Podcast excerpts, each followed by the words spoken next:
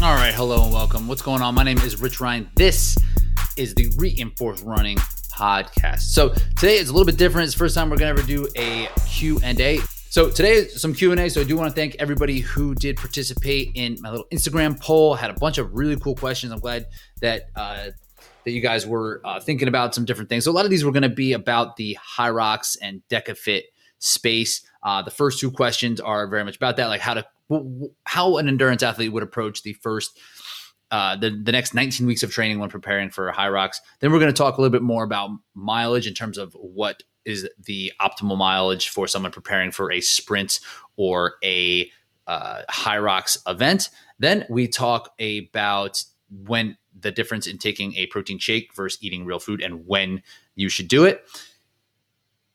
Let me talk about something else that I forget about now.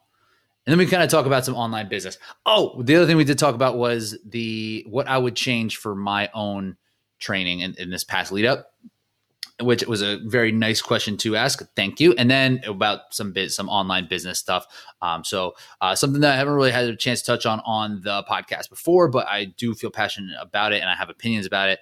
Uh, maybe not facts, but definitely opinions. So Cool. Again, I appreciate you taking the time to listen to this podcast in general and listening to this one today. We will come back with some screaming content for you these next couple weeks. I've been talking to some really cool guests, and I'm really excited for these next couple weeks pulling into um, the the second half of this season. And also, we got a really cool idea coming, a little collaboration in terms of some of the bigger names that you might know in podcasting in the obstacle racing space. We're going to come together. We're going to do a, a, preview for the U.S. National Series race in Utah coming up.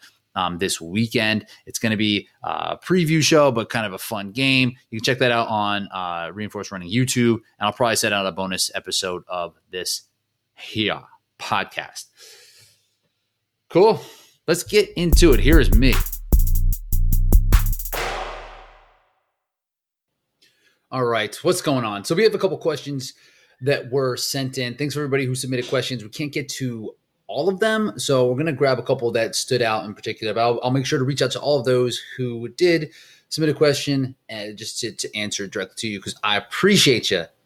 I appreciate you listening. I appreciate you participating. I appreciate that you're looking to get better at obstacle course racing and in hybrid racing. So this first question is going to be based around the hybrid racing space. So the question came from Nathan Ritchie, and he said, given 19 weeks, how would you structure a training block for a Hyrox event? And this is a good question. And one thing that he did make note of is that he is he does have an endurance background, and that that is going to matter uh, because that would really kind of shift where the focus of the actual training needs to go. Uh, so if you're coming from an endurance background, you're you're going to have to prepare yourself to work at a really high rate of your strength. Where if you're a strength athlete, you obviously need to improve your endurance a little bit more. So, um, coming from that endurance background, it's going to be really important to put strength as a big focus first. So I would make a hard commitment to eight to 12 weeks of a strength progression that would work through all different um, phases of training. So, in particular, the way that I would structure this would be more like having the first the first phase would be more of like a hypertrophy phase. So something that's going to work in that eight to twelve to fifteen rep range, and for all compound lifts. And I would make it pretty simple, doing things like three by ten shoulder press, three by twelve bent row, three by 10 back squat, something heavy. The same thing with like deadlifts and or just straight leg deadlifts, something along those lines. Pick three to five compound movements and work in that 10 to 12 rep range. As an endurance athlete, you may find that you are gaining some muscle without even needing to change your diet at all. Most people are, are going to have to put themselves into a surplus, but if you're a newer strength athlete, you might just slap on some muscle, and that would be great, especially for Hyrox And muscle in general, for endurance athletes, we don't need to steer away from it. We just need to train for endurance as we continue to put on muscle. We need to build those pathways, and they are that you can do. You can build pathways through your muscle, which you cannot do for fat to help deliver oxygen to those areas, that those newer areas that you're going to be um, moving along. So just so you you might put on some some size and some weight might come along with it. But really, in 19 weeks, unless you're really committing to putting yourself in a, in a significant surplus every day, you're probably not going to put on too much weight. So maybe if you're lucky, a pound or two or three of muscle in this time, in this 12 weeks, that would be absurd uh, progress. And but you you want to get stronger. So you start in that hypertrophy phase, and then from there, if you do put on a muscle from that eight to 15 rep range, then we want to train that muscle to get a little bit stronger. So you want to move down into something that's more in that three to five rep range to work on your absolute strength. Now that you have a little bit more muscle, you want to train that muscle for absolute strength. So to be just going a little bit heavier, uh, much heavier, I should say, on back squats and deadlifts in particular, get the big compound movements in. And then after another about four to five weeks, I'd move into something that's more like a power phase or moving back into that more strength endurance phase. But really commit yourself to putting putting down eight to 12 weeks, if not all 16, if not 16 weeks of a strict strength progression, not going into the gym and just thinking that you need to just do a little bit here or there, just pushing the sled here or there. Um, you're going to want to get stronger. You're going to want to learn how to get stronger. You want to see if you can get some neural adaptation from from doing these strength movements, which will translate directly into a lot of these, these high rock things like the lunges, the wall balls, the sled push, the sled pull. That's just teaching your body how to do it. So if nothing else, if you don't get that much stronger or that much bigger, from a physiological standpoint, you will learn how to do it and you will learn how to move it. And those type of pathways, that type of training will translate. So it's got to be strength first. It's got to be strength first on this. So I would do three, two to three workouts per week, maybe two to start, and adding a third uh, as you move along, as you start to get a little less sore as it kind of moves forward. So in terms of your aerobic work, I would keep aerobic work about the same as where it has been. So you're gonna you might have to find time for these strength workouts, um, and then splitting them into doubles if that's what, what you need to do. I wouldn't change the aerobic stuff really at all. I wouldn't I wouldn't trade uh, strength for the aerobic work. So if that means working at doubles or just um, putting on longer aerobic bouts on days where you can. I think that's what, what you need to do. So you have to keep aerobic work pretty much about the same.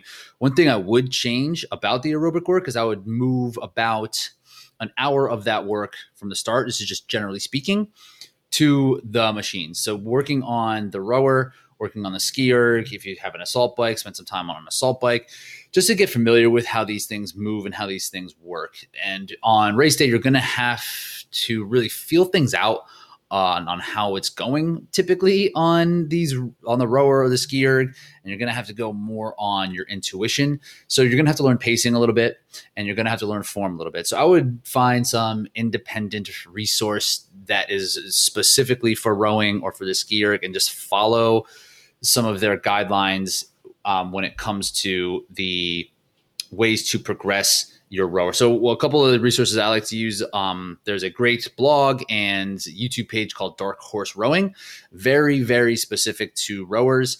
Um, they teach a lot about uh, how to use the skier, how to use the the rowing erg because they are more involved in that CrossFit space. So they will speak directly to you and how you need to get better at the actual rower itself. Um, there are a couple books on rowing that I've picked up along the way as well. Uh, I think it's pretty simple. I think they're just called the basics of indoor rowing. So just Google that, read that, read the form things, and, and just help and and spend time on those machines, making yourself more familiar with them. So taking an hour. So if you were doing five hours a week of aerobic work, you know, running an hour five days a week, either chop off 20 minutes of your run time and put it on the aerobic work on the um, on the machines, on the rower or the skier, just to get familiar with it and not replacing anything. And if you're keeping your heart rate in that same zone, you're going to get the same aerobic benefits, and it might serve you a little bit better in terms of longevity as a runner anyway.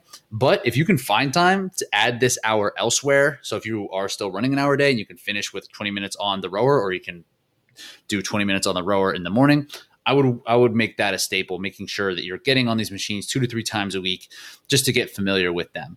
Um, again, it's still going to build that rowing uh, volume. Um, it's going to build your aerobic volume. It's going to make you a better athlete in general. So, spending time there. Okay, so you got your strength, and then you got your aerobic work is the exact same. So right now we are kind of adding things on top of what of potentially what your plan is and making sure it's more specific on things like form and more specific on things like skill and technique for both the strength and the machines.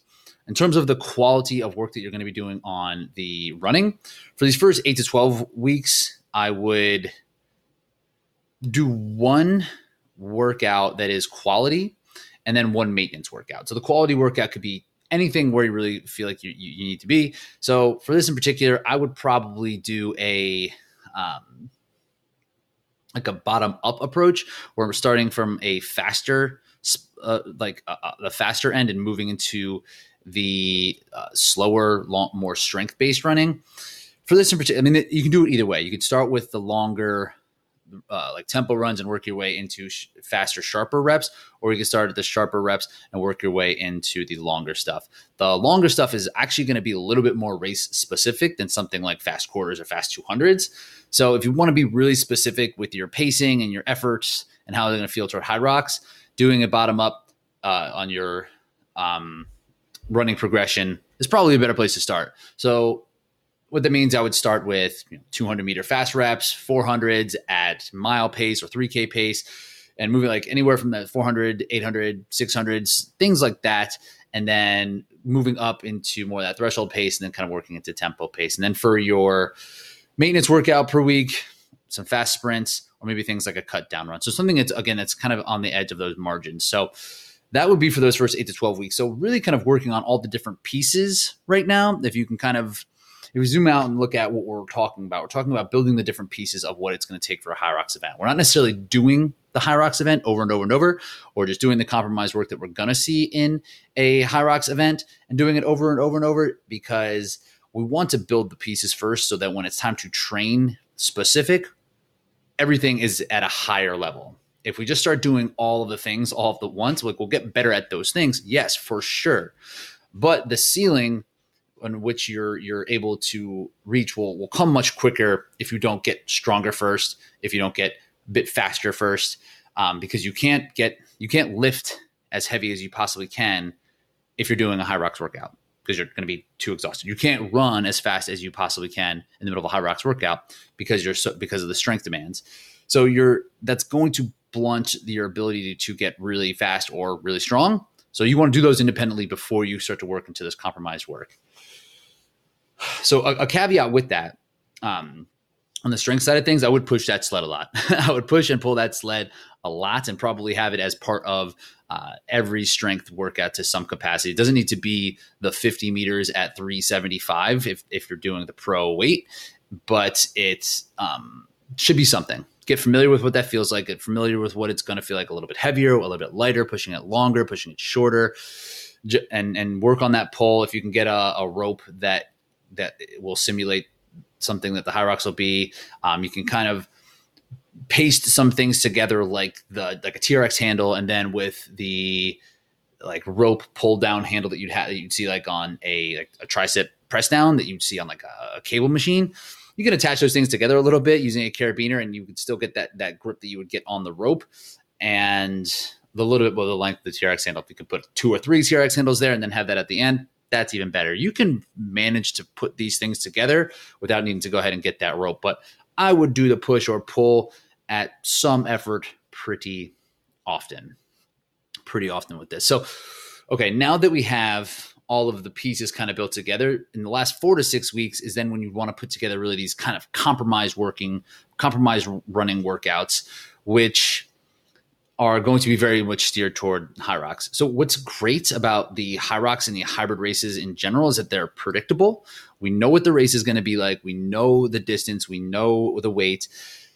So you got to take that and use it to your advantage when setting up some sort of progression. It, it's harder in regular obstacle course racing because we don't quite know all the de- demands, uh, and the race doesn't follow.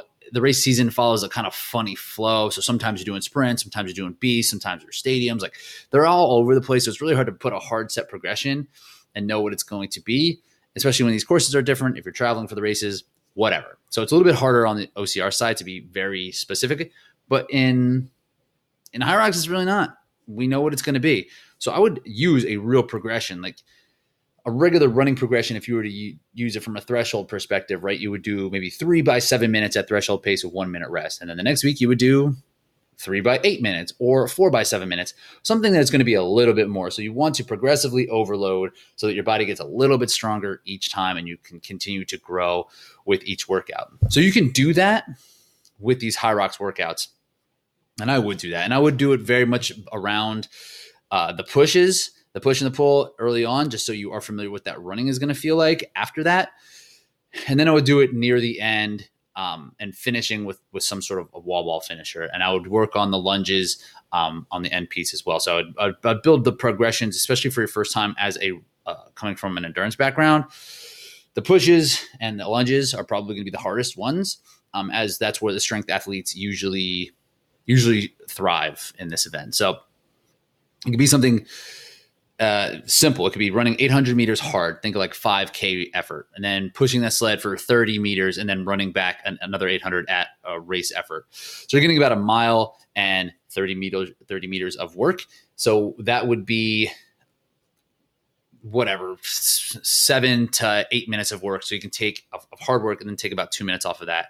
So you can do three rounds one week the next round you can do the next week you can do four rounds or extend the run extend the sled push extend the weight on the sled push itself to make it progressive. So it doesn't just feel like random popcorn type of workouts that you would get at your local CrossFit gym where you jump in and it has nothing to do with the workout that you did the last week or the week before. It's just the whole unknown and unknowable thing that's not Hyrox. You can, we know exactly what it is.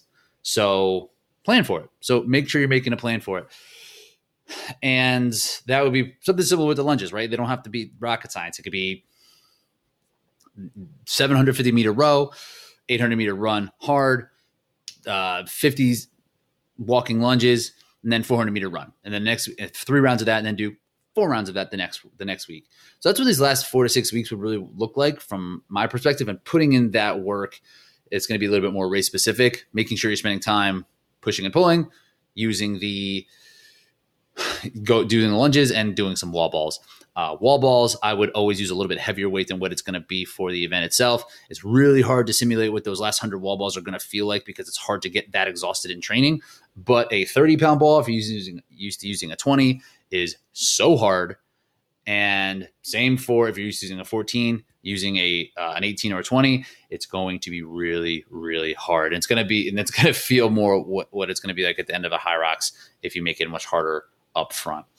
So I'd probably do so you can be creative here and, and use your your ability to recover as your gauge in what you want to do for these uh, these compromise style workouts or these race specific workouts. So you could do the workouts themselves, like Tuesday, do your compromise day, and then Friday or Saturday, do just a regular running workout day where we're probably we're going to be working on uh, threshold or longer tempo stuff. Or you could do you could split them and do a mixed workout and then follow it with a threshold running workout on both of those days. I kind of like that idea because you're going to be working at uh, under greater fatigue and doing these like threshold workouts after a compromise workout is a great way just to understand what your body might feel like and the intensity that you're going to put out there and the response that you're going to get from that will all be about the same, but the pace might not be the same if you were to do it fresh.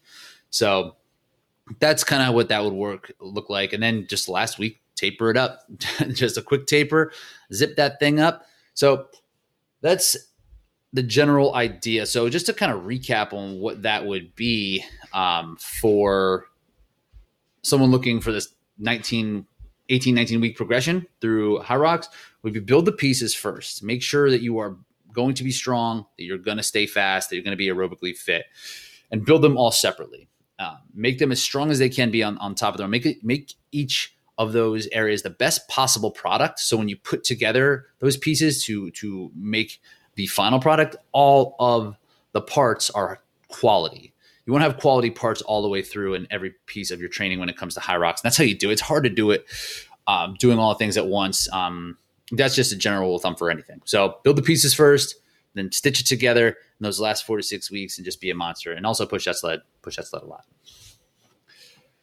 Cool. Well, I appreciate your question. Um, this next question is is similar in concept, but it, it is different. And at first, I was going to lump these two questions kind of together and answer it as one, but they're not necessarily the same once I thought more and more about it. So, the question is like, what's the ideal mileage for training for sprints uh, in OCR, uh, Spartan sprints, or during a or for a Hyrox event? So this is from uh, our guy Jimmy Hughes.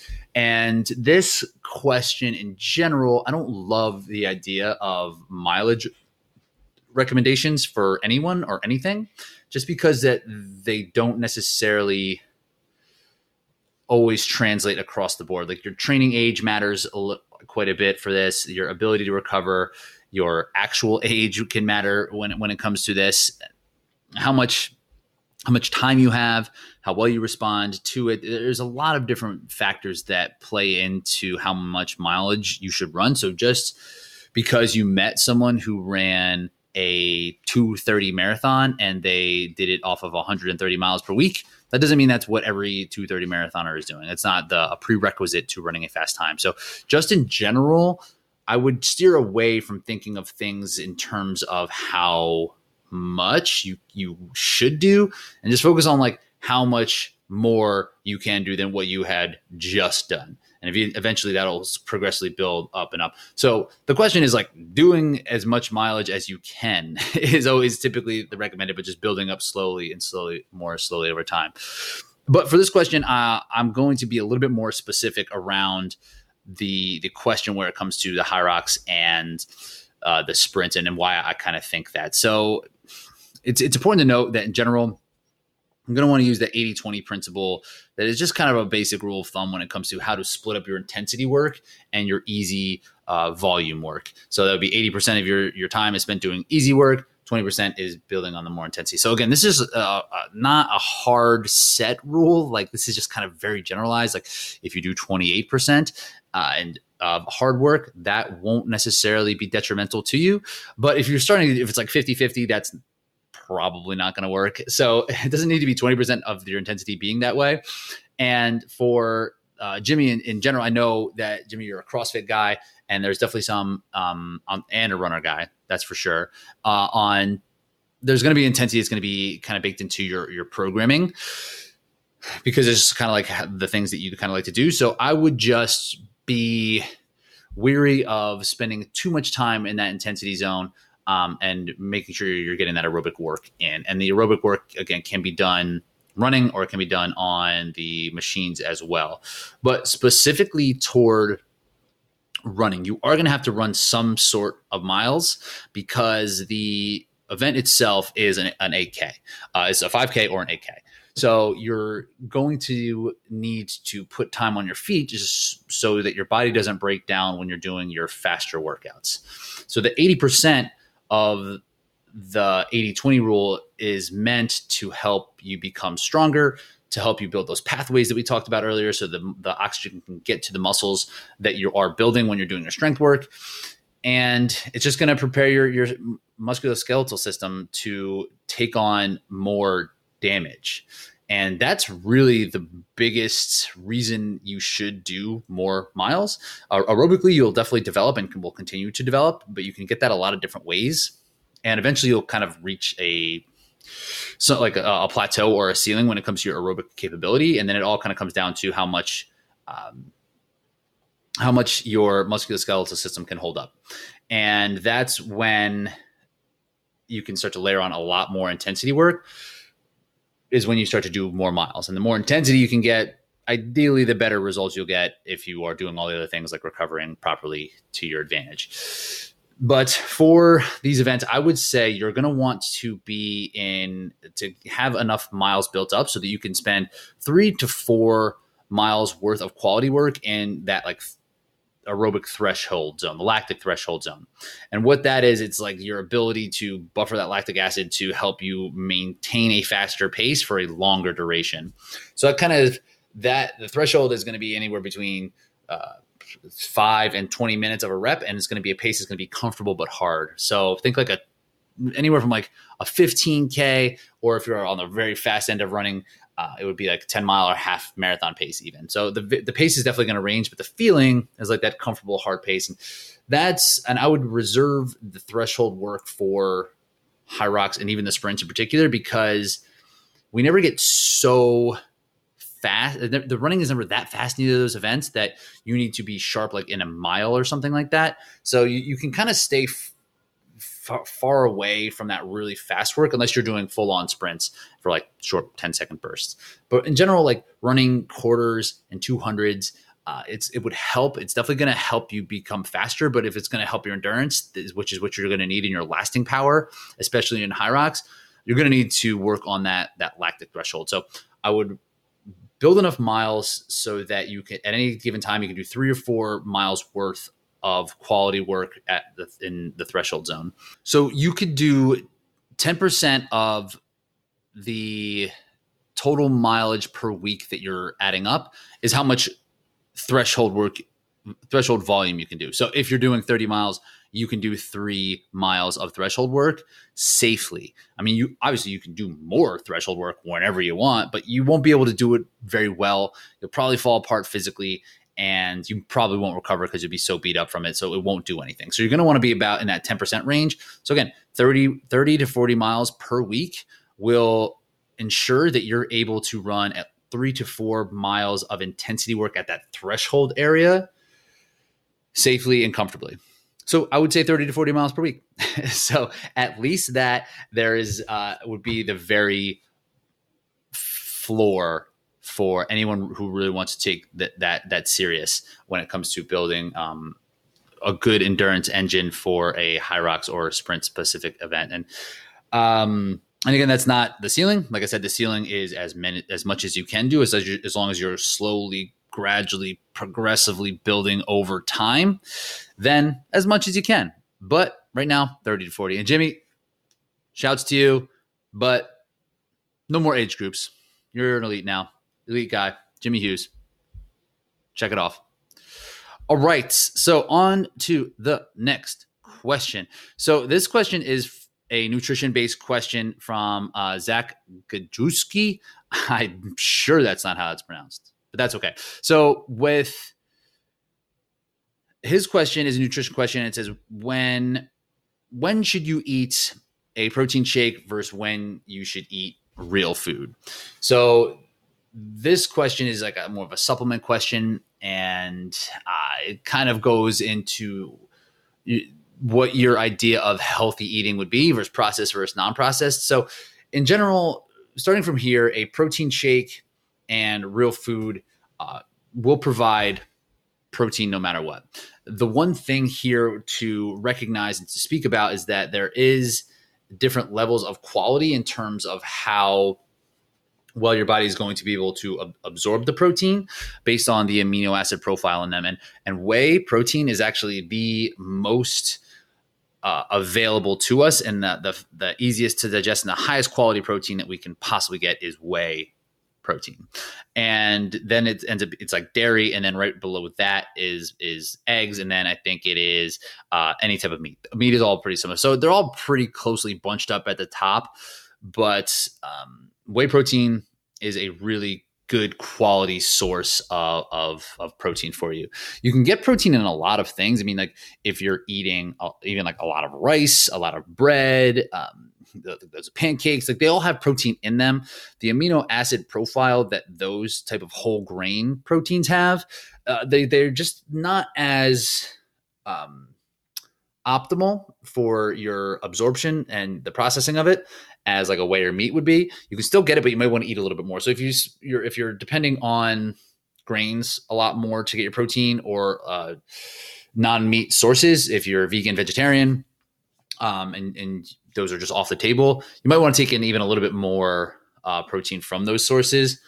But being careful that your carbs don't get all out of whack, and it's just it's a whole equation there. But uh, that's it's just something to be worth said that uh, the protein that you're getting from the whey from the whey and the protein that you're getting from the real food it's really not different if anything the protein from the whey is probably a little bit better but with that there's definitely processing to whey i mean it is a huge process to make it start from dairy and then end up as powder uh, sometimes they use dyes sometimes they use sweet they always use sweeteners because that stuff tastes terrible. When it used to be uh, back in the day, oh my god! I remember my brother bought like a twelve pack of like there were uh, detour bars. I think this must have been nine two thousand. No, yeah, two thousand, and they were so disgusting that they were in our our cabinet until like probably 2010. And I would and I would eat a protein bar every morning for breakfast. Big power bar guy, vanilla power bar. That's the bomb. I'm sure if I had it now, it would be awful, but it would just it would make me feel good.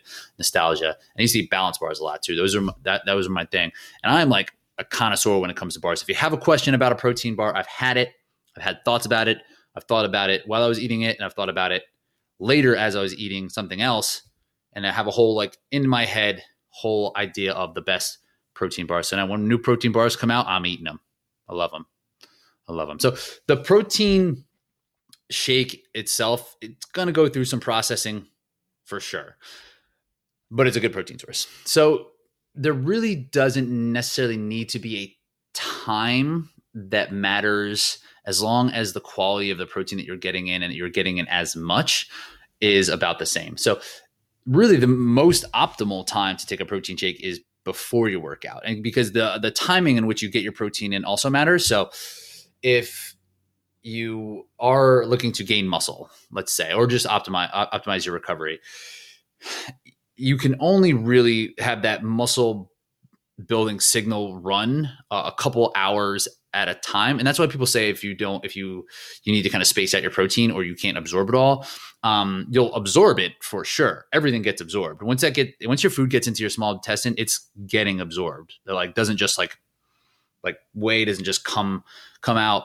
when when you're processing things through. Just end up in the toilet. It doesn't work that way, but it'll get absorbed, but it might not be shuttled to the places it, it needs to go optimally for uh, muscle growth or for uh, recovery. Because and there's there's there's no storage for protein, so it does get stripped away and it does kind of get moved through the the body without. Um, hitting the target and what you might want it to do.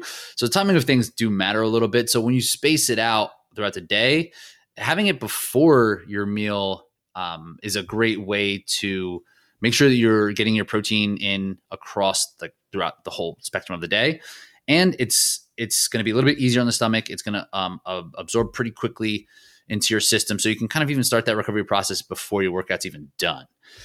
So when it or so the the only time that the timing would typically matter in terms of directly after is that if you are taking it with some sort of carbohydrate, it would the it would help shuttle the protein into you um, the amino acids, I should say, into your muscles even quicker than if you just took it by itself or not after workout. You're a little bit more insulin sensitive, so it does shuttle things around. It does move the their move uh, the process just happens a little bit quicker.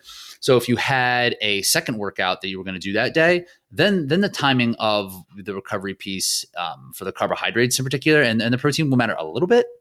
But when it comes to uh, a typical day, I the, the the timing of when you're or the the source of the protein really doesn't matter. So I would say this is really a personal thing for what's better or when to take a protein shake versus real food. Um, a protein shake is great to help with to take the load off of planning, to take the load off of prep, um, because it is just a little bit easier to kind of make things and and get it done.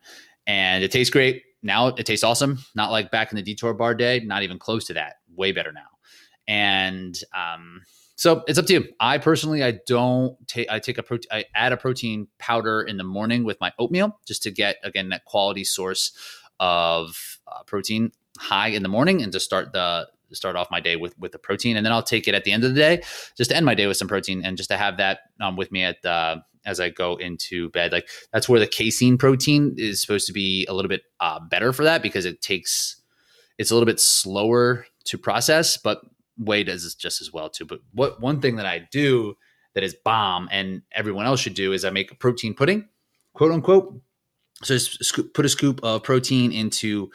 I use a mason jar. It's just what I have, uh, and then I just put like a couple of dashes of water, like almost no water in there.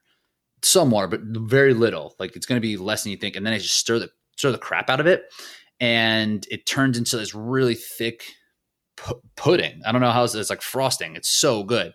So I'll do that, and I'll I'll add some bananas or some peanut butter if I need some fats for my day, and it's just like this amazing, delicious dessert. And I'm gonna have it like right now as soon as I'm done with this. Um, done talking into this microphone because it's that good, and it's a great way to get protein in. So it's called, it's all protein pudding. Just mix it up. Mm, so good. Great way to end your day. So get that protein in whenever you can. Uh, the, the, source doesn't really matter as long as it's a good quality source. So it's really uh, dependent for, for you.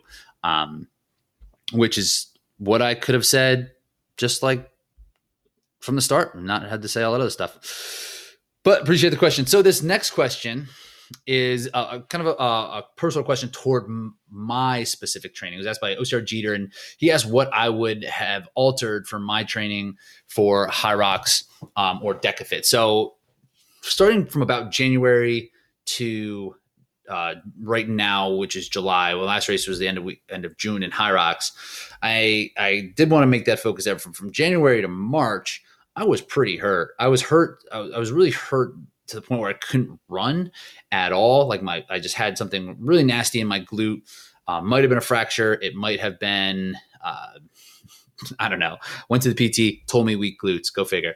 Um, but then uh, I just was able to row a lot and I was able to strength train still because it didn't hurt anything that wasn't impact. So I was able to do a lot more. So my my my season, which I will consider this a season because it would be uh, I, I, stopped racing in June. I'm not going to race again until September. I'm taking a little bit of time just to kind of chill out and work on things that need to work on now.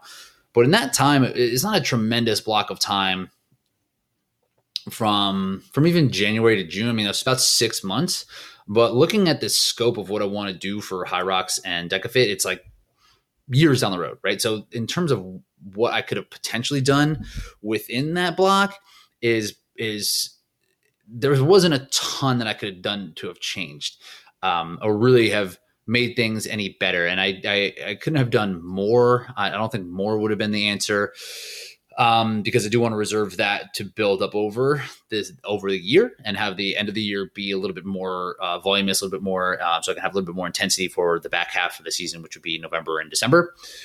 So, in terms of doing more, and I was still kind of coming back in from injury, I, that wasn't necessarily the answer.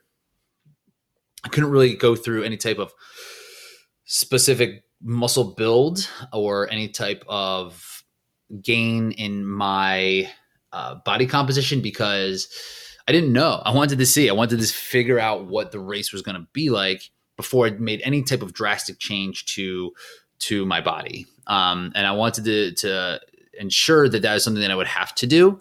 Um, before I did it because I wanted to see what kind of power I could put out and what the way I could have trained now because it's just easier. because why wouldn't I want to do that? Why would I not want to change everything um, just on a whim when I could go into this and be perfectly fine and, and, be right where I need to be and not have to worry about it? Turns out that is some of the feedback that I got from these races. Like, okay, I do need to be a little bit bigger, a little bit stronger. So right now, I'm putting myself into a muscle building phase. Um, where I'm, you know, eating at a surplus. Uh, the eating plan is huge. The strength training plan is is it, like it all kind of works. So that'll that'll be fine. And just doing a rubber work, but I didn't, I couldn't really necessarily put that in this first part of the season. So what I would have done separately. So with that, I was happy with how I trained. I think I did a good job.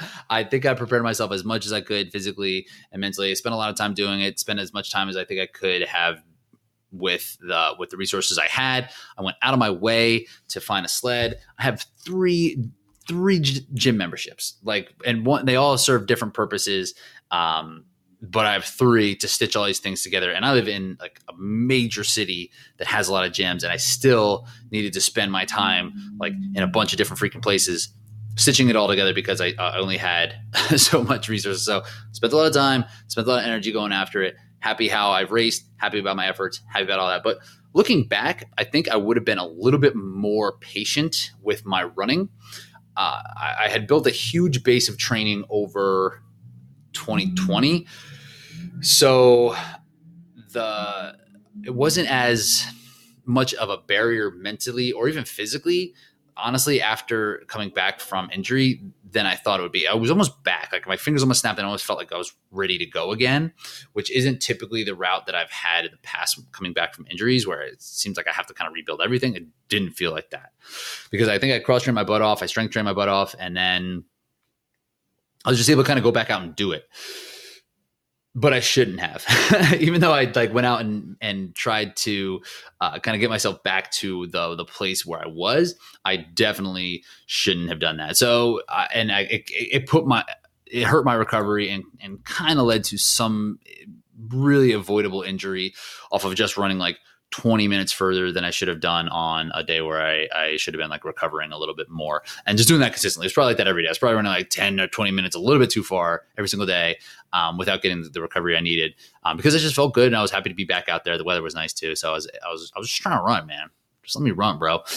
But I would have, I would have been a little bit more patient with that. Um, and that cost me quite a bit from uh, mid May, which was the first DEKA FIT uh, a week before that was when I kind of had this other little hip flare up, and I hadn't done any quality work the um, week leading into DEKA FIT, and then any at all until uh, quality work on running un- until Hyrox Orlando.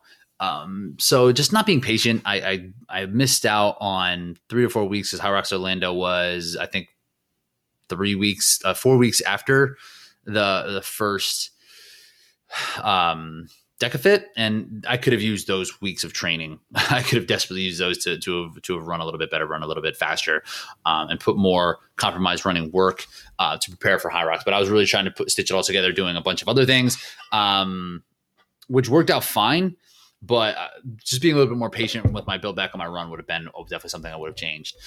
Uh, also, something that I would have changed almost in, almost immediately is I would have spent more time like learning about the skills of the things that I was about to take on. Uh, I come I come from running background, but I've also done CrossFit for several years. I've started doing CrossFit in like 2011. I was like I was coaching. I, I have coached CrossFit.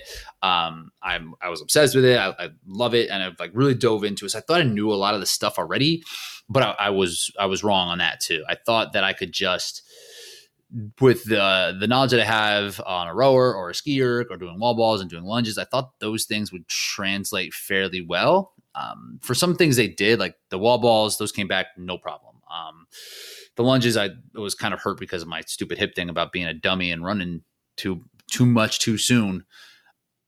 dummy runners. Um, but I most I thought the rower would be fine, I thought the skier would be fine, and there's just like a better way to do it. And I was I was just kind of rowing the same form that I always had done, um, and and just kind of making up workouts as I went on, and didn't didn't spend much time learning about pace or uh, looking at splits and the the strokes per minute. Were just it was really arbitrary, right? Like, and there's a way to do the rowing the same way that we do our running, right? Like if you run, you run uh, benchmark 5K, then you put you you figure out what your easy run zones are uh, based off of this 5K all out effort, and then you can kind of figure out your other workout zones. This pace based off what you can do. You can do that in rowing too, like putting together like a mean 2K uh, like time trial, which I just did in our brutal. Uh, so if you haven't done one of that, do it. It's awesome. And then from that, you had you can then have your zones that you are looking to aim for based off of your 2K. It's the same freaking thing. And the and the form around the row it's a little bit more nuanced than I think we um, imagined more than I imagined. And I thought I knew what I was doing. It turns out like I didn't really. And it's the form I see at uh, at these Hyrox and DEKA FIT events is pretty bad in terms of the rower and like just objectively speaking it's just not good. So I know not that many people are taking the time to look into this and to, to do the rowing and skiing a little bit better, a little bit smarter. Um, I would have done that too. I would have dove in a little bit more and been a little bit more uh, patient and spent a lot more time learning about the ins and outs of the the machines themselves. So, uh, but other than that, wouldn't really change too much. Like I said, I'm going to just start beefing up and that's what I'm going to do moving forward. So cool. So next question here is more on the business side of things, which is wow, that's pretty cool.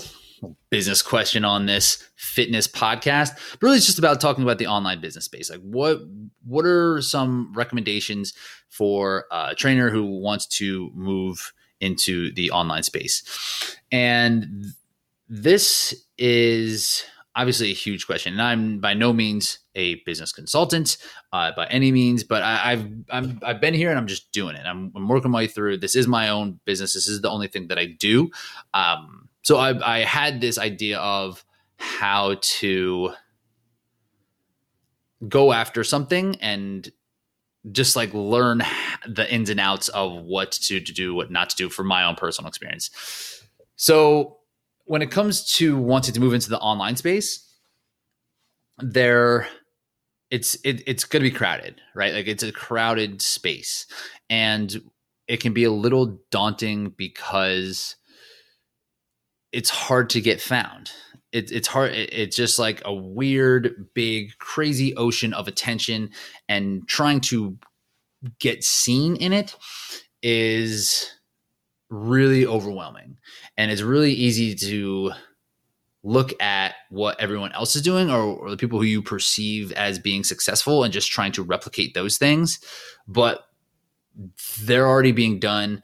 Um, the the the person who is consuming marketing who's consuming the the things that are coming at them they're always going to be a little bit ahead of, ahead of the, the, the marketers or the influencers right And like the next person that comes in and just tries to do the same thing that someone's done them before everyone kind of knows it and has seen it already so just doing those type of things like it's it can make you spend a ton of time just doing stuff that just absolutely doesn't matter.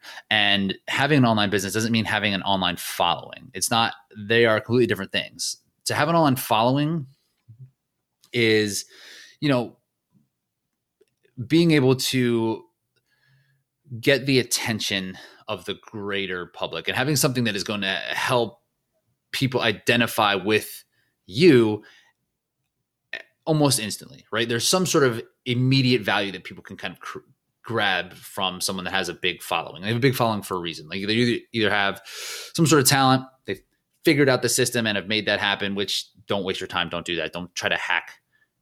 Don't try to hack your way to a big following. It that doesn't make sense. There's a time where like you can pay for advertising to get awareness or something along those lines, and being seen matters. But like, uh, like fostering a following through either um, like pay, paying for it or for uh, like like trying to trick the algorithm. It's fake then? Like you get a bit of a uh, social like you, you, get some social capital based off of like this number that's following but doesn't mean you know anything. It doesn't mean you're a good coach. Like it just means like that you figured one thing out that's not the actual thing that you're saying that you're good at. Like if your instagram was about ways to make your instagram grow then you should hack the system and show people to do that. But if your instagram is about being an online coach tricking the algorithm doesn't mean anything it doesn't mean a lick. So that's one thing to keep in mind. A following, uh, a big online following is not the same as a big online business. And this is from me, and I'm not just saying this. I don't have a, I don't have a huge online following. I would, I would say, but and I'm not saying that that's the way that it should be. And if people who have a big following and are being su- successful coaches, they shouldn't do it that way. That's not what I'm saying. I'm saying it doesn't need to be the they're not exclusive to each other. So you don't even necessarily have to have a website. Like you don't need to do all these things. You don't need to build up big systems and processes right from the start like get putting the cart in front of the horse and just trying to do all these things that you think a big online business do, or any online business any business at all does like just do it simple like just find one piece of software or one thing that's going to make it easy for you to help deliver the program and then find people to deliver it to and again, it doesn't have to be on Instagram. That could be at your local gym. That could be at a local running um, running club. It could be the friends that you know that you've made in the sport.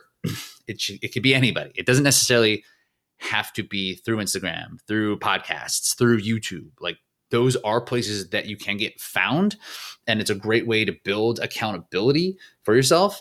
But it doesn't have to be. You can be accountable. You can be accountable and not even know how to use a computer. But if you you know what you're doing as a coach, and you can speak to it and talk to people and and harness their trust because of your knowledge and because of the person you are, then you really don't need any of this online stuff. you can just convince people to to let you do it for them. So this could be anywhere. When I first started, I was my best lead generation would be at the gyms that I went to. I didn't even have to go to the gyms and make an actual like a pitch or a presentation or or do or come and be like, "Hey, I'm I'm running I'm starting a group run." I was just there and I was just talking to people and I was just being myself and I was just uh, around these athletes who were passionate about the same things that I was passionate about. And then like things kind of worked themselves out. Like people, the you get your name out there a little bit as you're doing some coaching. Some people will get it. Some people will understand. Some people, you're the only person that they'll think of. They won't even use an online source to find an OCR coach or running coach because what does that even mean? like, who would would that even show up if you went? How how would you someone even search for that? So they might just be like, "Oh yeah, you told me you do some coaching. I was thinking I might need some coaching. I was going to wait and next time I saw you at the gym, here you are. There you go." And then right there, that's a great way to kind of start it. So, kind of rambling, which I guess this is like the 50 minutes worth of rambling. Really, it has been. But just don't overcomplicate it. It doesn't have to be a thing. It doesn't have to be a massive undertaking right from the start. And don't get me wrong, I don't I I didn't necessarily do it this way. I did it a little bit like this. I did think of it as a big undertaking. I did try to do a lot of the the things like I got a logo right away. I got a website right away. I spent a bunch of money on a bunch of stuff I didn't have to. And that was also a barrier for me coming into is like how much money to to invest into something to make it legitimate. But that was one part that was sort of important to me that, that doesn't necessarily need to be important at all. It was like the the the the website which was absolutely terrible. Absolutely awful for several years. And right now it's like a little bit less than awful and I'm happy about it. But back then I was had this website that probably did more harm than good because it sucked. and you could be doing that same thing on like your social media, right? Like just doing the things that you think you should be doing, but they um they're not they're this not good. And you're gonna look back and be like, oh wow, that was a big waste of time and and that was super not good. So just honing your craft and getting in, in front of people um, and just making it as simple as possible and doing the thing that's easy for you and how that is for finding people is is the route you got to go, and then you got to see if you like it. You know, I've talked to some people who just were more tacticians or were much more into being in in and around people that they don't like the lack of control as a, a, a, an online coach because there is a lot. So if you need to have every single thing controlled and need everything to be absolutely perfect, that's probably not going to be a great avenue for you. Whereas if you can foster the belief and the hope and the um, patience in in your athletes, and you can deliver an awesome program, and then guide them along the way through it with again with patience and and trust uh, then it's a good spot for you. If you like to connect with people, it's awesome. It's really cool that way. But if you need if you need to connect to the physical part and you need to just move uh, like you, you need to see things you need to look at it as a machine and, and, and the technical parts and you need to be in and on top of it like then online is probably not going to be great and also there's a lot of other bullshit that you have to deal with if when you're doing an online business you're not just coaching. You're not just training. You're doing other shit. Whether it is your social media or whether it is just because it or or just your your marketing. Because eventually, once you start getting results and things start to grow, like you're to want to see if you can uh, reach more people or make it easier for yourself. Because as it gets busier, like you're to have less time, so you can't just use the same old stupid processes of of just like. Uh, writing everything out from scratch and sending it to them in the mail or something like you have to start to build um, build processes in place and that's something that is not coaching. So if you don't like doing that stuff and you don't necessarily foresee yourself in it for uh, like a long-term career or something like that if it's something you want to dip your toes into it's like a side hustle or you want to see if it's a viable source like then you might not like it. You might think this is not the the main thing for you. If you want to just just do the coaching then just do the coaching. Don't do the business building. And uh, that's what we're trying to do here, trying to grow uh, enough of a respectable way of living for other coaches to, to potentially help them. Or if you just supplement their income. Right now, uh, we got nothing in terms of hiring because you know takes a minute, but that's the idea. There there will be companies like mine that do pop up that are going to hire. So if that that's something else to really consider. Like, do you want to do the business stuff or do you just want to do the coaching stuff? Because they are totally different things. Cool. All right. So that's going to kind of wrap us up here. I do again appreciate the the time for taking in the questions. I'll make sure to reach out on social media, hit you guys up for those who did submit questions and answer either that and just kind of let you know what the answers are, um, or that this is going to be out and ready for you to listen to. I hope this was helpful. I hope that you learned something. I hope this wasn't crazy boring because it might have been really boring. If we'll just move, let's just put it at two times speed, whatever. Just get through it. You got it. Cool. All right, guys. Well, I appreciate you. Appreciate you listening. I'll talk to you soon.